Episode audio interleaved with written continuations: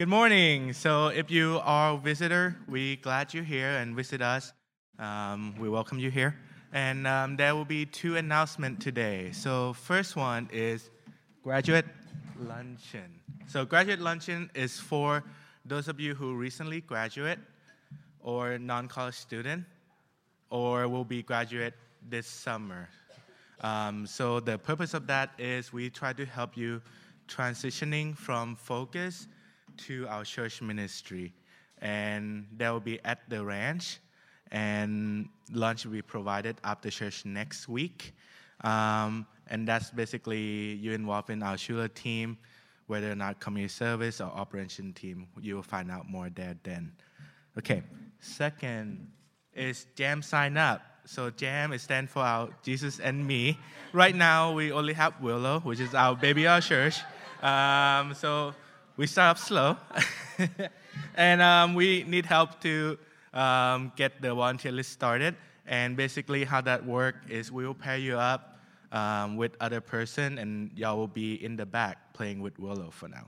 Um, so I will pass around the sign up, and um, there's uh, whether or not you're a college student or an adult. So just mark that. You'll see on the sheet. And lastly is the offering. So let me pray for offering, and then we get started. Dear Lord, um, thank you for um, your presence today, and just thank you that you gather us together and worship you and listen to your message. Um, I pray that you open our heart and open our mind and listen to your voice. In Jesus' name I pray. Amen. Um, you know, I want to kind of challenge you guys to do something. Uh, Josh and I have had this feud for a long time over whether we should sing a song first or not sing a song first. My biggest problem with singing a song before announcements is everyone comes in here like they're at a funeral and it's just sort of like half-hearted, you know, clapping and singing. And I understand that. It's kind of weird to go come straight into a building and just start singing songs. When else do we do anything like that other than maybe go to concerts, which we're generally more excited to attend? Um, so I want you during this, this sermon series, as we uh, you know, start today thinking about Romans, to really take an opportunity during the first whatever it is. I mean, I guess if it's announcements, maybe you ought not to just ignore them, but uh, if we do a song at the beginning, to take an opportunity to prepare your minds and hearts for worship of God uh, through what we do today. You're not here for a lesson, you're not here to see people. Uh, primarily that you haven't seen all week. We're primarily here to worship God, and all of those other things, learning about the Word, uh, encouraging people will come uh, from a heart that is in worship of God and His goodness. And as we talk about a lot of the things we're going to talk about in Romans, which is kind of like the constitution of faith for Christians, we ought to be looking throughout uh, for how we can worship God. Culmination of Romans comes in Romans 12, where it talks about using our bodies and our minds to worship God. And as a result of worshiping God, being transformed not as a result of learning a new thing or experiencing a new thing, but actually worship of God transforming our minds and our hearts. So, will you do that with me? Yeah? This series, let's try it a little bit different. Don't come in with the, you know, sad, you know, just sort of like, uh, uh, I'm drained, it's Sunday, it's cloudy. And I'm not necessarily meaning that you're like getting real expressive. I'm not a very expressive person, so it's not like I need you to be rowdy and fake it. But take an opportunity when you come in to really think through what am I worshiping today? Uh, uh, who am I worshiping? And what am I worshiping about God? Okay, cool. we'll remind you a couple times too, just so you get the hang of it. Uh, this isn't just sort of like the first thing that we can do to get movement around uh, so that we can, uh, you know, uh, feel good about where we're at. This is really an opportunity to come in and really worship God whatever that, uh, that means to you and however you feel led to do that. All right, so we are going to start our series today on Romans. The uh, sermon is, uh, uh, the series is Roman and American, Romans and American politics. So this should be very, very exciting uh, this semester, these next 15 weeks. We have a number of people going to come and share. Uh, it's not going to just be me up here, which is really good. And uh, we want you to follow along. How many of you read Romans 1 this week? All right, good. What did you say? Will you add? Listen to it is great. Uh, yeah, that's right. I did recommend that you listen to it because Romans is pretty difficult uh, to understand. I also want to add something to that. If you do read it, you might want to read it in the message.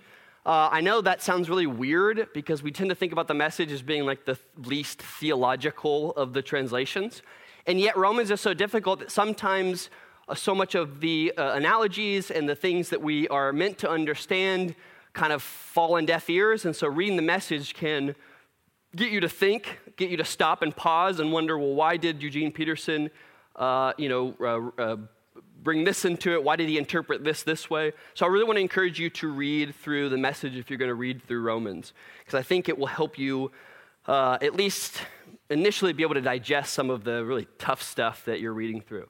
If you're one of those people who are like, yeah, I don't need that, I really want to study it, study it from a theological vantage point, that's great. That's not what our sermon series is going to be for, although we'll do some of that. This is not primarily a theological sermon series.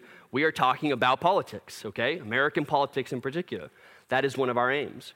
But if you do want to read it from a more theological standpoint, definitely if you read it through the NASB or NRSV, uh, it might help you uh, try to kind of grapple with some of the, uh, the more difficult words and texts and analogies and those kinds of things. All right?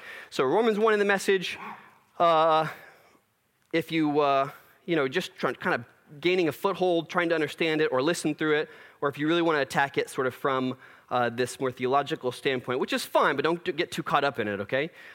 then you know, read NASB or NRSV. Listen, Romans is really important there's a reason that it comes after Acts in our Bibles.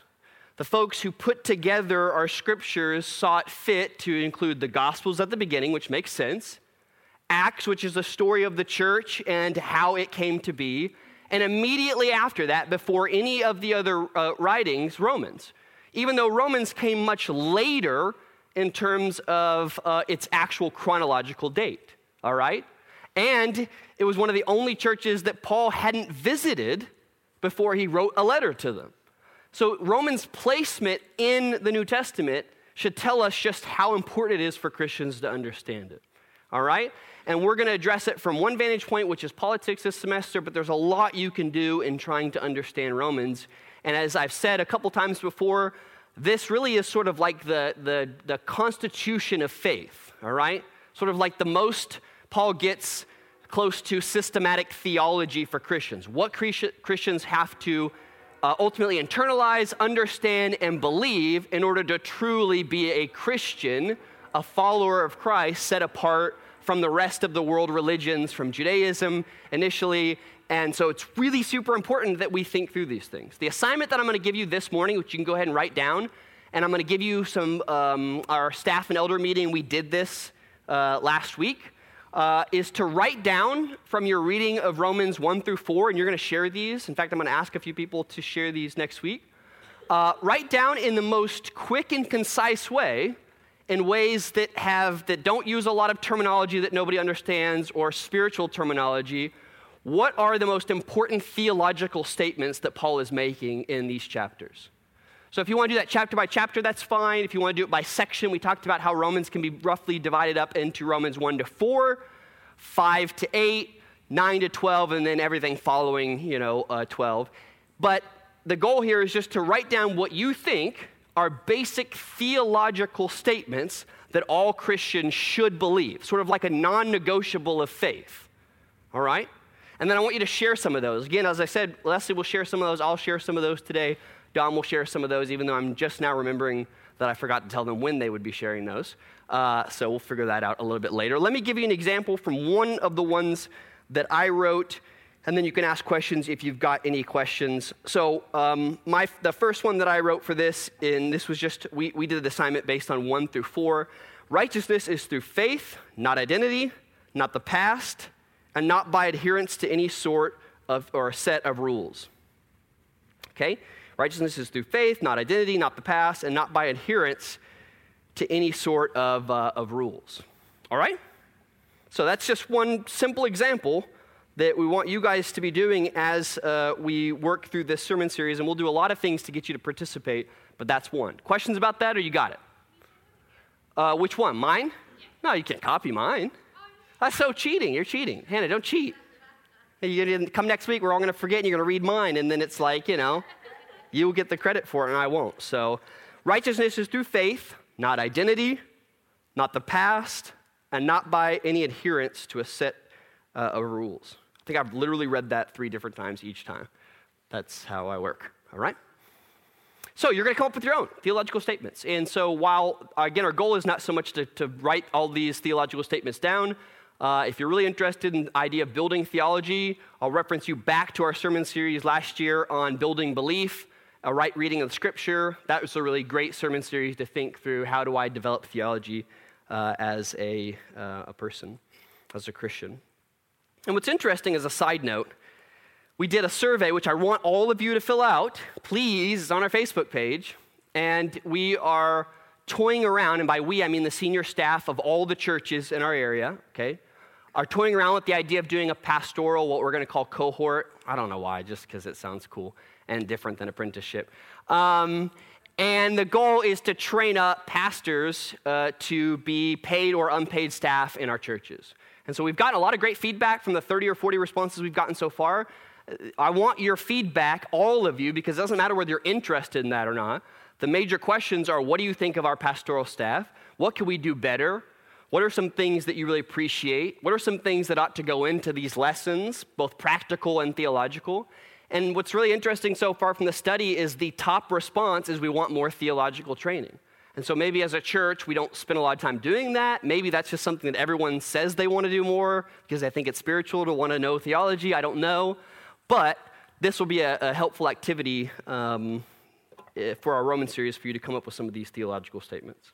And again, take that survey. It'll take you like five minutes, okay? But maybe not right now, okay? Because we'll do some other things. So here we go. Romans 1 in the message. We're not going to read it. Don't have just a ton of time to do that. We're going to try to make these, uh, these sermons somewhat concise and short. Let me give a, a couple primers here, number one. Number one, uh, there's no way that you're going to agree with any, that everything that we are going to talk about. We've got a lot of people coming from a lot of different vantage points this semester. And anytime we talk about politics, I think one of the things that we get, um, we jump to initially is this sort of anger or upset.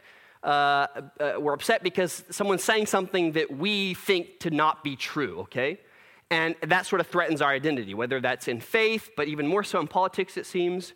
And so, if you're someone one uh, uh, of the people among us who gets very upset when people make a mistake or they say something you don't agree with, I'm going to recommend you take our five week class starting in March that Grant has coined the term How to Make Political Conversations a Little Less Terrible. All right?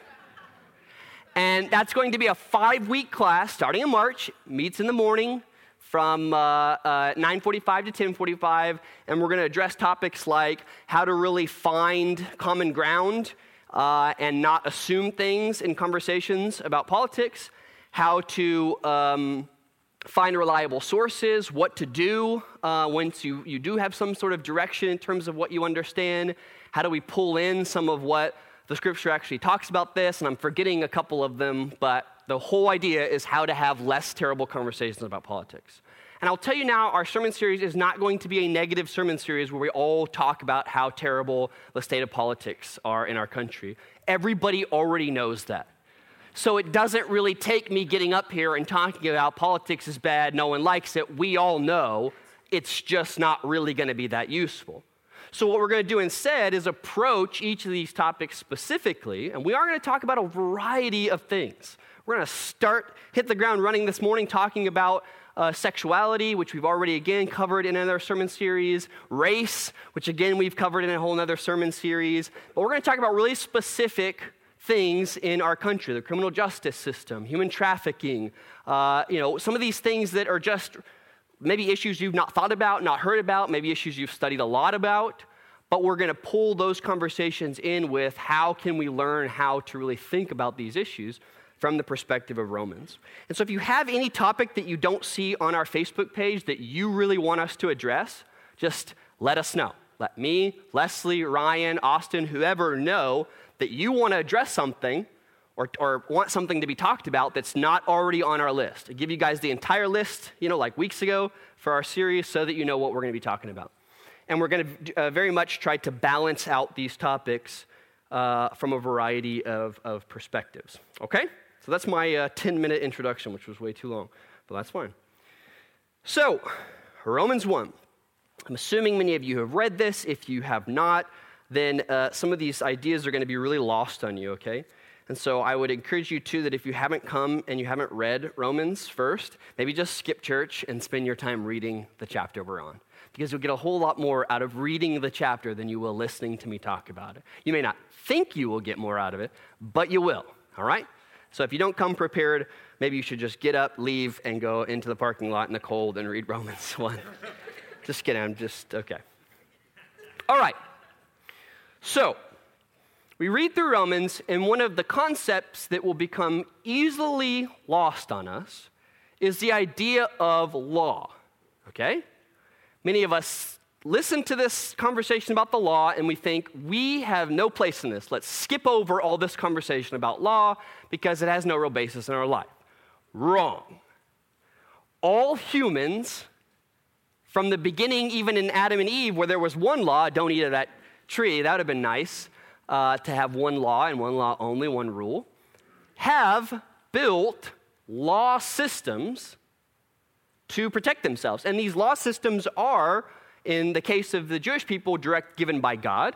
But in our case, it's often uh, uh, an accumulation, a um, uh, sort of an aggregation of a lot of just ideas from philosophers, from social activists, from uh, people in charge. We have laws.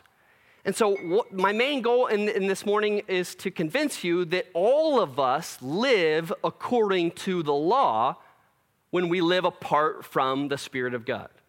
There is no such thing as not having for ourselves a law. And so, anytime you read in the scripture Paul talking about the law, sure, immediately the Jewish people would have thought, okay, this means the law. But even they had ignored the law for their own religious and cultural law that they had kind of built up out of the old law system. Meaning they had sort of picked and choose, they picked and choose what they wanted from that law and then kind of changed it, and they had for themselves their own law system. So I'm going to talk about four this morning. Uh, cultural law, which cultural and religious law in my mind are pretty similar. Natural law, legal law, okay?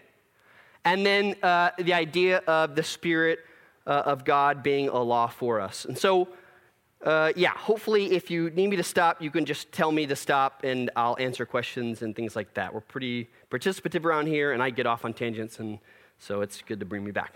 All right. So, God's way is not law. Okay? The law of God was never the, in, the, the fulfill all goal of uh, his interaction with the people. It was simply a starting point, and in some ways, an ending point, and that gets really confusing. We'll talk about that a little bit later. In his relationship with his people. Remember, he interacted with uh, Abraham and with the descendants of the Israelites, or the antecedents of the Israelites. I don't know what the opposite of descendants are. Eh, is that right? Yeah, that is right. Good job. That is ancestors. What a funny, easy word to know. Dealt with them long before any law existed. And this is one of Paul's major arguments at the beginning of Romans. He said, wait a second. You guys say you live by the law, yet Abraham didn't have a law. There was no law in existence other than the law of various societies and cultures. And yet somehow he was still in a right relationship of faith with me. And so faith is the thing that trumps ultimately the law because the law is impossible for any of us to accomplish. In any form, law is impossible for us to accomplish fully. It simply is uh, an instrument for our protection and ultimately condemns us, and we'll talk about that. But God's way is not law. I have heard too many preachers, and one is too many, who talk about Christianity as a set of rules. And while you have to have law and rules in any organization, any societal structure to exist and to be, you know, to work, even anarchy, in an ironic twist, has its own rules, okay? God's way is not simply a set of rules or laws for us to accomplish. God's way is life in the Spirit. The law, as Paul says in the beginning of Romans, does not give life. Obeying the law will not lead you into a good life. Not if it's the legal law, obviously. cultural law, religious law, natural law, it will not provide for you the very things that you want from your own life. Paul talks about this later on. It does not lead to human thriving. It may lead to stable societies and decent societies, but in no way does law lead to human thriving. The stuff that God expects and enables us to do only through the Spirit. So it may protect us sometimes, but that's about it. When I first started teaching uh, sociology at um, Richland College, I uh, happened to steal a wonderful idea from another teacher who taught me some things. And he would always start his history class out with reading the line from the Declaration of Independence. You know, uh, the whole all men were created equal, image of God, you know, you know life, property, pursuit of happiness. I can never remember, there's a different version. It's life, liberty, and pursuit of happiness, and the version that came down to us. And the entire first two classes is just my students discussing what do you think they meant? And more than what do you think they meant, what authority did they have to make such a grand claim?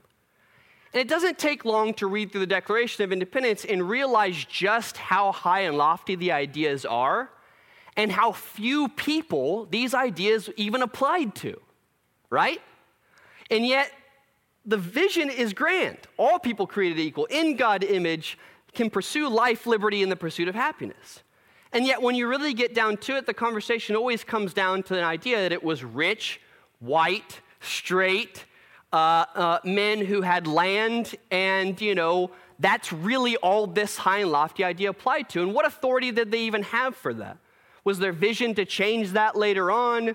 Was it not? These are all really interesting questions uh, that the class goes through. But it's an exercise, and one of the major exercises uh, of our semester because it lays the foundation for the idea that law always overpromises and underdelivers. Okay? And that's exactly what Paul's talking about at the beginning of Romans. The law will always tell you this is the way to do things, this, and this is what will happen if you do life, liberty, and pursuit of happiness but always under delivers those very things happening in a person's life. Because at best, the law just simply protects, maybe keeps us from dying. Some people might give some people a sort of liberty, but not really to the fullest extent of what that is. So the law always uh, overpromises and underdelivers. Well, why is that? Is there something wrong with the law itself? Paul would say, no, not at all. The law is good. God's going to judge us based on his law, it's a good thing. As Jesus would say, not one little piece of it is going to be taken away. The problem is not with the law itself, all right? The reason that the law is bad is because we simply cannot follow it and we pick and choose what laws most work in our interest. Or we talk a lot about laws, okay? We hear, but don't do anything about them. As Paul will say in Romans 2. You know the law, you've heard it a lot, but you don't follow it even a little bit. Okay? And so there's nothing good about knowing. And in politics, if there's one thing I can say from the very beginning, it's that exact same idea. Most of us think because we know certain things, okay, we're better than others who don't. But in reality, when it comes down to doing any of those things that we know, we're not empowered by the law to do any of them. We feel empowered to just talk about it all day long, as if we're actually doing anything of significance. But all that is is just a useless conversation, as James would say and as Peter would say. A frivolous conversation over what we know and not actually what we're doing. So, the title of this sermon is Lawbreakers Lose. Everybody who is a human breaks the law in a variety of ways, and as a result, are condemned where they stand. And sure, there are some people who are better at obeying the law or really pretending like they obey the law, or it's easier for them to obey the law because the laws were sort of written for them but lawbreakers ultimately lose. What Paul is saying in Romans 1 is their lives get worse and worse as the law has no power to save them, only condemn them. And throughout the New Testament, you're going to see Paul say over and over again the law is only good for you in that it condemns you and tells you what's wrong because you do not have the ability to fulfill it. And now that's the bad news of Romans 1. The good news throughout the rest of Romans is that God has basically said, I'm going to put a spirit inside of you that not only fulfills the requirements of the law, justifies you as having obeyed the law in my sight, and enables you to move past all of these simple and small laws that the rest of society is obsessed with to a thriving and full life. A life where you can actually do what it is that you've been talking about doing all this time. A life that actually promises exactly, or excuse me, delivers exactly what it promises. This is the fundamental good news in Romans that Paul is giving us is that none of us can be good or right or okay if we just follow the various laws that apply to us. Again, that I, I think many of you, you still probably hear me saying law and you think legal. Like, you're like, yeah, I mean, I go only five over the speed limit. I'm not that bad of a person. Like, nobody actually says they followed the speed limit, right? It's just five over. Like, there's something in that range. And even the law, you don't get that much uh, you know, money uh, for, I think it's like 100 bucks, you know? I mean, we all got 100 bucks, right? No, most of you are like, no, I don't have 100 bucks. Um, but the law we break, God tells us He's going to justify us through our faith and uh, see us as, uh, as having already completed these rules. Now, of course, what comes out of that is this argument that Paul is making. Well, wait, if God already sees us as having fulfilled the law and doing good, why don't we just not worry about following the law and just be spiritual people? Paul's like, oh my gosh, what do you, that's the opposite of what this should lead you to think to do. The whole idea is that God is putting a hundred on your paper before you filled it out. The goal is to help you fill the paper out so you can actually get the hundred. You not earned it, you got the grade. But you don't say, well, I got a hundred on the assignment, so I'll probably just go do other things, uh, you know, and turn it in blank. No, that's not how it works. That's a terrible analogy, but I, I never actually said it, and I wanted to say it just to float the idea out there. But uh, you like it a lot. Thank you, David. I appreciate that. I've got it. Get you know, one person uh, it connected with. So, those who have faith have been justified under the law and can move on from the mastery of these basic rules and laws that everybody else fights about and compares themselves on to the things that really matter most life, love, all of these things that actually matter. In my uh, ethics class and uh, during my PhD studies, I had this one professor I really, really loved. He was a staunch agnostic, and I just really loved him as a person, and I loved having conversations in class because his worldview was so different than mine. And I remember one in particular that I've mentioned to you guys before, and that's that he said, You know, I like Confucius a lot more than I like Jesus. And, you know, of course, he was just baiting us. You know, well, what do you mean? Well, he said Confucius, long before Jesus came along, had this sort of anti golden rule. It was don't do unto others what you wouldn't have them do unto you. And I think that's a whole lot better than do unto others as you would have them do unto you, because it puts you in a situation where you're not worrying about doing things and getting into people's faces and into their worlds based on your subjective experience. You just don't do that stuff. It's a, it's a rule of subjectivity and a rule of minimums. It's like a speeding ticket, right? Uh, you get a speeding ticket, what's going to happen? You're going to totally change how great you are at driving? No, most of us drive good for like three or six months, for however long that deferred adjudication is, maybe a year, and then we're like, oh, okay, whole new year, I, I can speed again. Speeding ticket doesn't teach you how to respect people on the road having a law that says don't have, you know, get into road rage, and I'm the worst at this, trust me, um, or don't go 50, isn't going to teach you anything positive or good about how to treat people on the road. Because the law is about don't. It's a negative way of looking at the world that only condemns you for when you break it and doesn't empower you to do anything better. I think I've belabored this point, so I'm just trying my best to give you what is uh, amounts to about the first four chapters of Romans uh, without trying to explain every single piece of this. Law, all of the laws we live by, uh, will not do anything in regard to enabling us to live life in the way that God wants us to. It will simply only condemn us as to how far we've, uh, far we've fallen short. But in a twist, as Paul talks about, most of us don't even feel condemned by the law. We just simply ignore it, create ourselves a, a, another set of laws that, for whatever reason, we're pretty successful at achieving, and then feel really good about ourselves. This is politics. We have a set of ideas that we adhere to and again, it's not necessarily doing, but we know them and feel really good that we happen to know those really important rules. And feel really bad that all these other ignorant people don't. We build a law system for ourselves, one that makes us feel good. We live apart from God's law, which is ultimately about faith uh, and uh, in accordance with our own way of looking at the world. And this does nothing really to help us thrive because there's no need to thrive in a situation where we've already decided we're thriving in accordance with the law. So, I've been using the word law. What do I mean? Okay, a couple things. Principles that we've got ethics, norms, they can be codified or not. It doesn't really matter.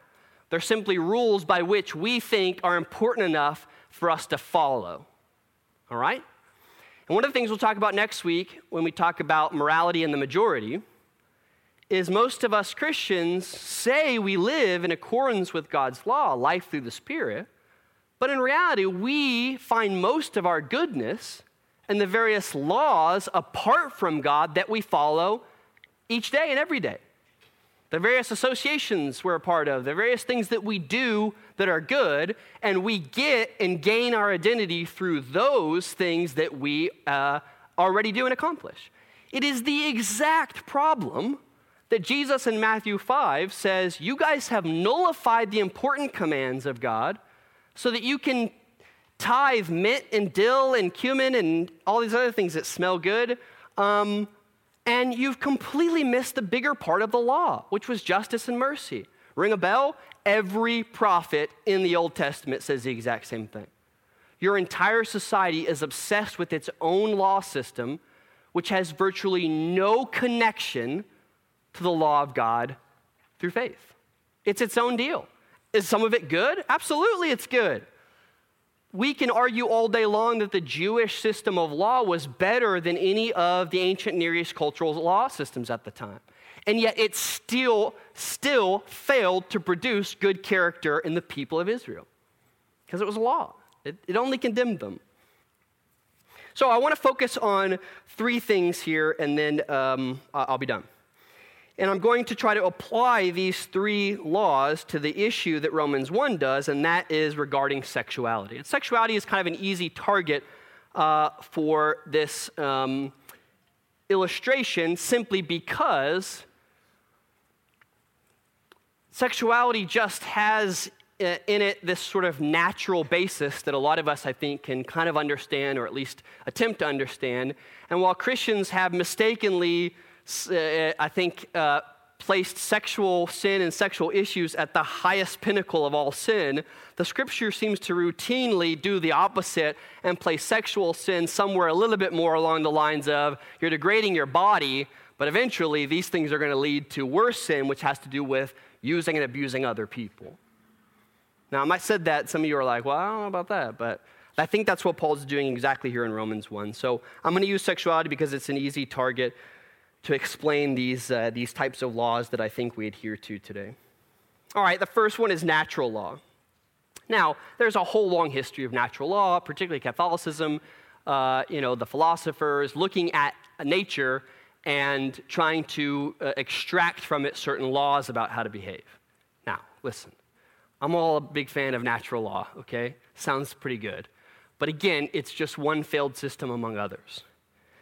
Paul, here in sexuality, uses an interesting term when he talks about women and men committing acts that are unnatural. All right? And most of us look at these as a condemnation of homosexuality only. It's very weird how Romans reads like, well, first, Romans 1, I think the only thing I can really remember is that sinners were supposed to know God because of the stars, and anybody who's gay is really bad. And that's pretty much what Christians take away from Romans, unfortunately. Because first, in Romans, Paul talks about general sexual impurity and sets up the bar for this as a degrading of our bodies. And goes further to say, even women, and of course, the even women part of this is a little bit tricky because there's really no uh, known recorded historical cases of lesbian acts in the Roman world. Now, there's a, a, number of reasons for this. Is that because there were no lesbians in the Roman world? I doubt it. It's probably because, obviously, we don't write much history about women back in the Roman times. Uh, also, for two passive partners in a sexual relationship to be uh, interested in each other, no one is really going to be that interested. It's two passive partners. Sexuality in Rome is all about dominance and passivity and meeting the two. Okay? So the fact that he says even you know, exchange unnatural relationships with each other. Number one, this isn't even clear what this means. Uh, if you'll read the message, uh, Eugene Peterson talks about it from the perspective of gender roles. If you read the NRSV, it's really unclear because it just says they're doing unnatural things. I don't know what that means. And NIV likes to, to paint a picture of, well, this is lesbian acts, okay? Uh, so you've got a, a, wide variety of here of things that are actually going on. The next says, and in the same way men exchanged unnatural relationships. This is a little bit more clear, and of course would have been a lot more common in, in Roman history. Okay? Uh, again, though, this is not two men marrying each other and living a monogamous relationship. That just wasn't heard of. Okay? Again, because that's two dominant partners in a relationship. Men could have sex with other men, primarily slaves, prostitutes, uh, and, and, and their sexuality would never be called into question. They were not gay men, they were simply uh, um, asserting their dominant position over a passive male, which, yeah, as it turns out, used, you know, generally were younger people. But I don't know if that's so weird and strange to you. Generally, sexuality is uh, directed towards the younger you are, right? And so this was a pretty common thing uh, in their society. This was not some like small thing that a few philosophers engaged in. This was a very common practice, all right? And Paul is certainly using that, that relationship, that lustful relationship of dominant and passivity, as a, uh, a, a calling into question these natural relationships that should exist. Uh, and, uh, and that this shouldn't be, uh, uh, this should be a sign among many other things. And we ignore the list at the bottom of Romans 1, which is much fuller in terms of sin and seems to be a progression that here is what bad really looks like slanderous, arrogant, and all the list of other things. And somehow just focus on this pinpoint example. Also, I want to approach this uh, from a natural law perspective. And I've heard this argument so many times, and it just really kind of makes me laugh a little bit as well. There are plenty of uh, both polygamous relationships in nature and uh, uh, gay, same sex, well, I'll just put heterosexual relationships in nature. So it's not really that weird, okay? I've heard this argument multiple times. It's a very strange argument, right? When you start comparing yourselves to animals and their behavior. Because, you know, I grew up loving koalas, loving them, right? Still in my house, I kid you not. I have two koalas. One's a little hand puppet koala, it's about this size. And the other one is a little koala which has my PhD graduation hat on it. Notice how I've mentioned I have a PhD twice in this uh, uh, sermon without, you know, really, yeah. And he's got these little uh, hands that have Velcro, and he's just kind of hanging around, uh, watching out for things. The cats really get a little creeped out of him sometimes every now and again, fight him. But koalas eat their own poop, man. like, love to eat their poop. I don't know about you, but we've got to be really careful on the slippery slope of comparing ourselves to the natural world and expecting that our behavior should somehow look like it. After all, for those of us who believe that we're made in the image of God, not animals, we're at least sort of like not just a higher life form, but actually been given something directly by God that other animals haven't. Okay? Sharks? Oh, don't get me started on sharks, man. Sharks are really interesting. Some shark species have two babies and one eats the other baby, and that's how it survives. Kind of reminds me of that line in The Office where Dwight, you know, reabsorbs uh, the uh, his brother or whatever, and that's how he got his power. okay. So the point is, we've got to be very careful about looking at Paul's arguments here as being, uh, well, it's unnatural, so you shouldn't do it. Okay, yeah, right. The natural world has a lot of really weird stuff, okay? Uh, I remember as a kid uh, one of my Catholic neighbors telling me uh, that animals, and I've, I've, used this example too, used to be able to talk before, they, before Adam and Eve sinned. I was so mad at Adam and Eve for sinning, right? Because, like, dang. But then as I got older, I realized wait a second, they sinned because that animal talked, man. Well, it doesn't even make any sense now. If animals talk to us, man, we'd be sinning even more. My dog would be like, go bite that guy. Clayton comes over the house. Asher's like, go bite that guy right now. He looks like someone to be bit. My dog Asher, my favorite dog, loves to bite Clayton Cummings. He's done it two times now. He's never bitten anybody else. It's probably because Clayton's a liberal and Asher's and Asher's pretty conservative, you know. But don't worry, don't worry. You know, we're letting him uh, listen to these sermon series, so hopefully he'll uh, bounce himself out a little bit. But yeah, we got to be really careful with this whole idea of natural law, guys. We're comparing apples to oranges. And, uh, you know, this has been one of my problems with intelligent design along the way. And I'm sorry for those of you who really like the uh, intelligent design movement. But, guys, let's be honest, a lot of nature doesn't look very intelligently designed. And if you can't address that, you gotta, you gotta at least address it. If you're gonna make arguments with scientists who aren't, don't believe by de facto that the world was created by intelligent design, or a lot of it looks unintelligent. And there are Christian arguments for that in terms of the fall. And I'm hoping one day we'll be able to live with animals, wild animals, uh, and feed them, and they won't eat each other, and they won't eat us, and it'll be a wonderful existence. And maybe they can talk, but I doubt that part of it, all right? I have a feral cat that I've had for eight years now. It took me three years to pet him once. This year, two months ago, I kissed him on his head. That was pretty awesome. It's a feral cat, man. I'm the only guy that kissed that cat on his head, and he is a really awesome cat, all right? But, you know, maybe that gives me a little taste of heaven. I don't know. but what we've got now is not the best system, and we've got to be careful with pulling examples from nature. Legal law. Guys, nothing in our law is going to tell you how to love and respect another human being. It'll tell you how to protect and it'll tell you about minimums, things you just absolutely have to do, but you will not learn love and respect from our laws. It's still very possible to be a manipulative and abusive person, okay, and obey the law. God's law teaches us those things, and this appeal to common ethics and all these other things, which I think in part are very helpful, still often lack the authority of anything other than a cultural trend where we've decided this means, this symbolizes respecting and loving someone.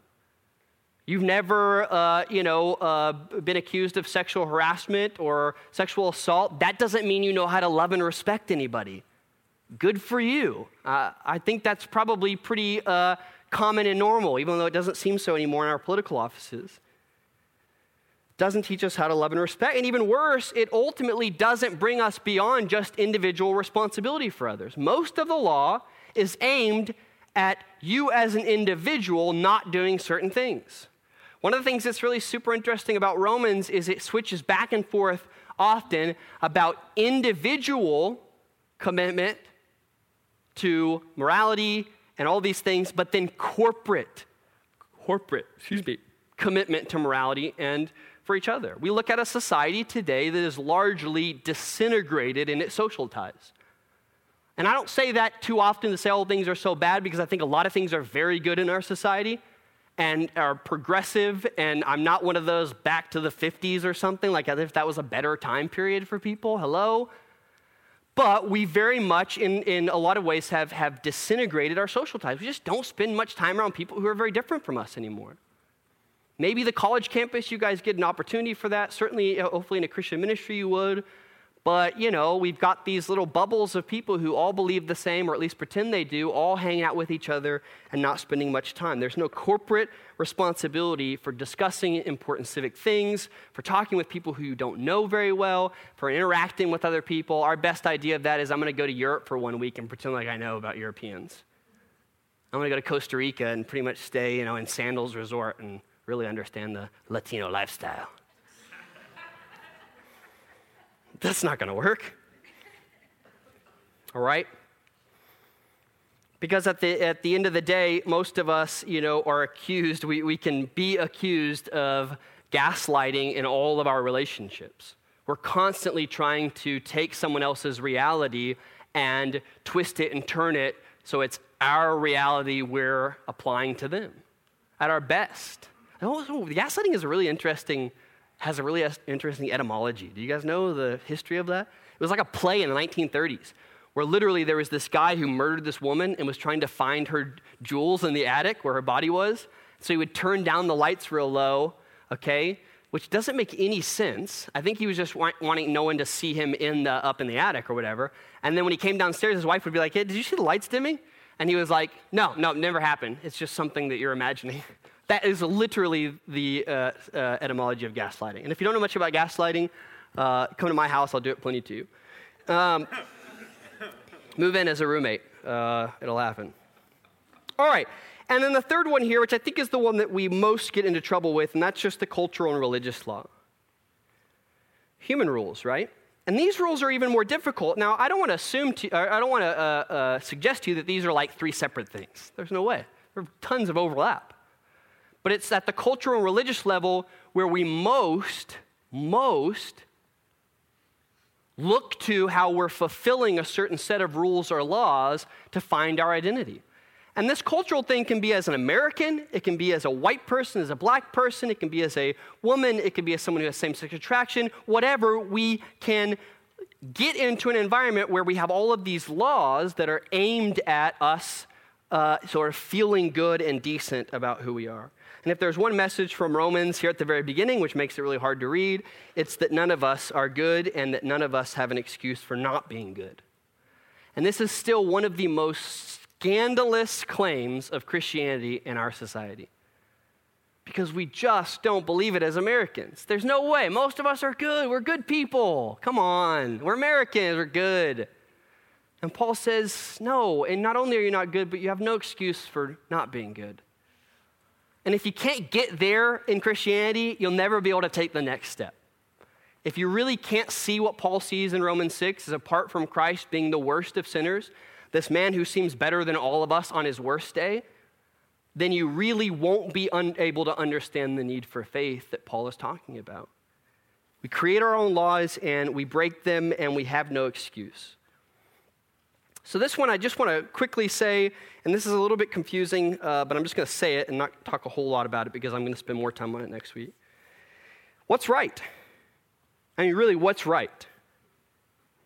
Okay, we've got the is right, which most of us start with. Okay? There's an old uh, Indian uh, philosophical metaphor, which is kind of a weird one, but basically, you know, these guys, they've never seen an elephant before, it's at night and apparently they're blind too, which is tough. I guess the night thing probably doesn't really matter now that I think about it. Uh, probably just added that to make sense of it before I remembered that they were blind. Anyway, um, they go up to this elephant and they start kind of touching, uh, you know, parts of this elephant, right? And they're describing what this new creature is like. And so, of course, each one of them has a part of the elephant that they're describing, and they're describing one piece, another person is describing another, and everyone's just arguing with each other because, hey, you know, uh, that, that's not what I'm feeling. You know, one's tusk, one's a trunk, one's a leg. Hopefully, there's no other parts uh, people are touching. Uh, and uh, they're describing for them what their reality is, right? And of course, this has been used to, um, I think, advocate the idea that we all have our own opinions. Of course, people who uh, think of relative truth as kind of a silly idea recognize that, yeah, maybe you have your own opinion, but there's still an elephant there, and he does exist apart from your understanding of what he looks like in, or uh, excuse me, what he feels like.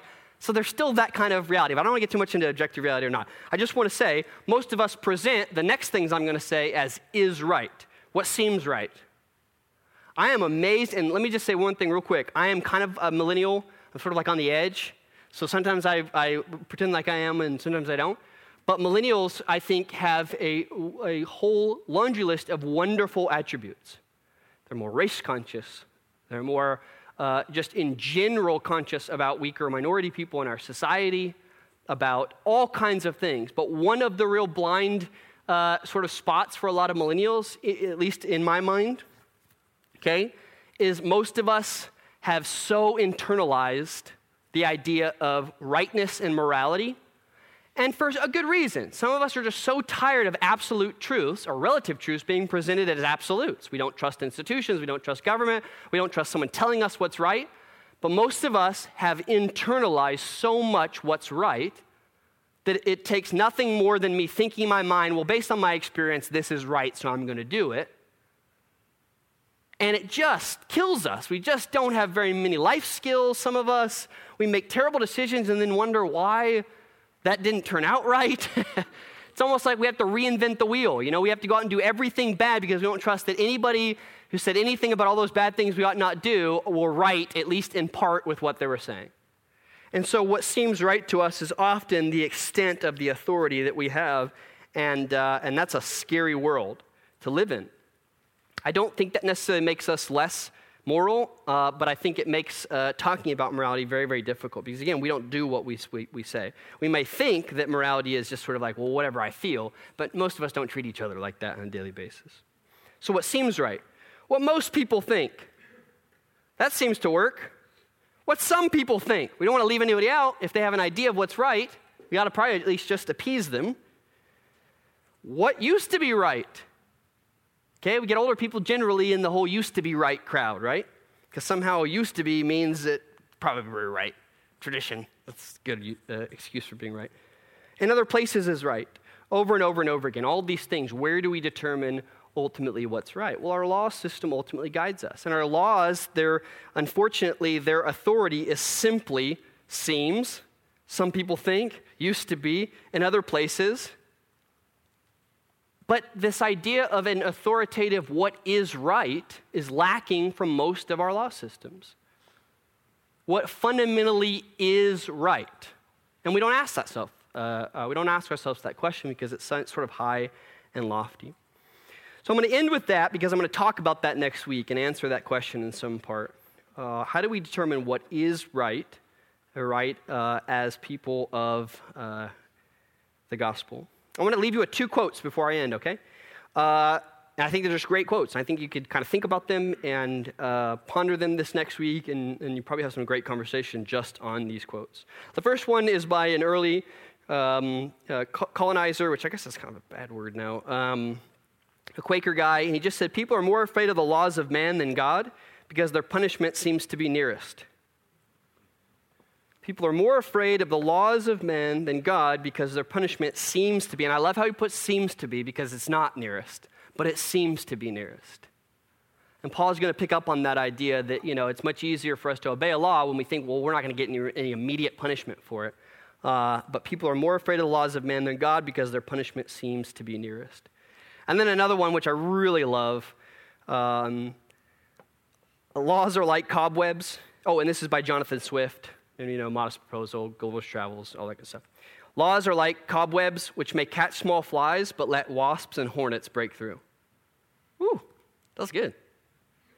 Laws are like cobwebs, which may catch small flies, but let wasps and hornets break through.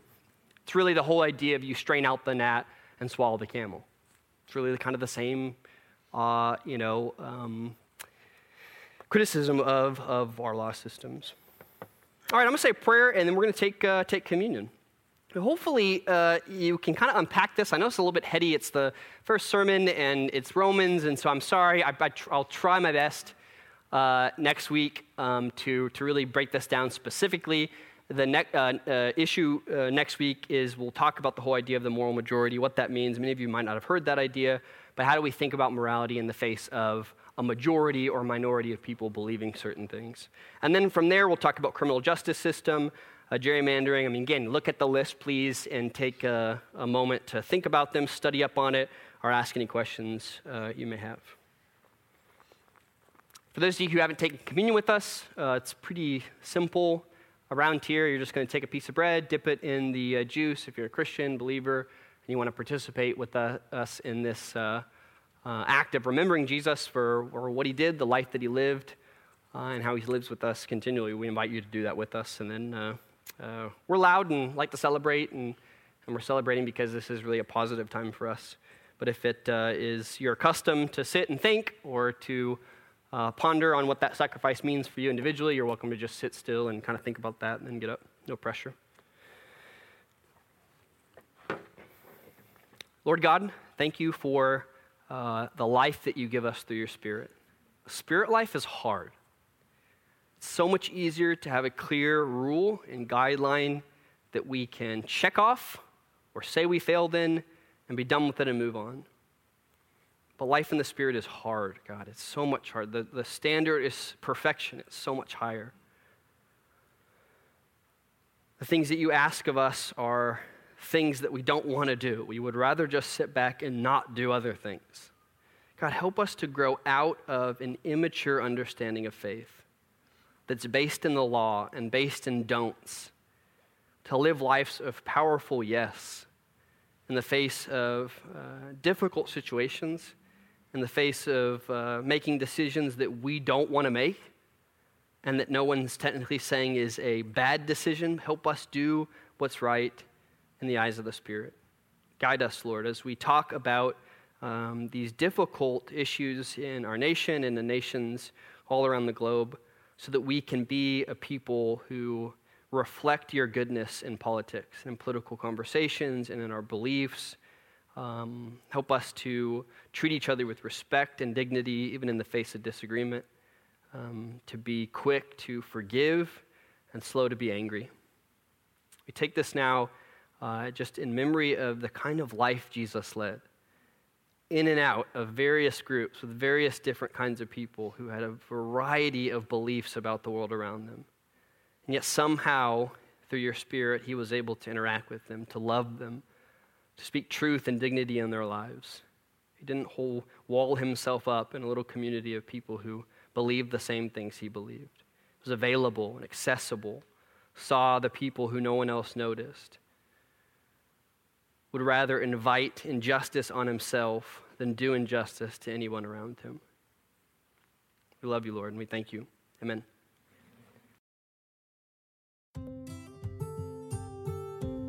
Thanks for joining us for our sermon podcast. We would love for you to join us on Sunday morning or in one of our small groups during the week. And you can get more information about that at dentonnorthchurch.com.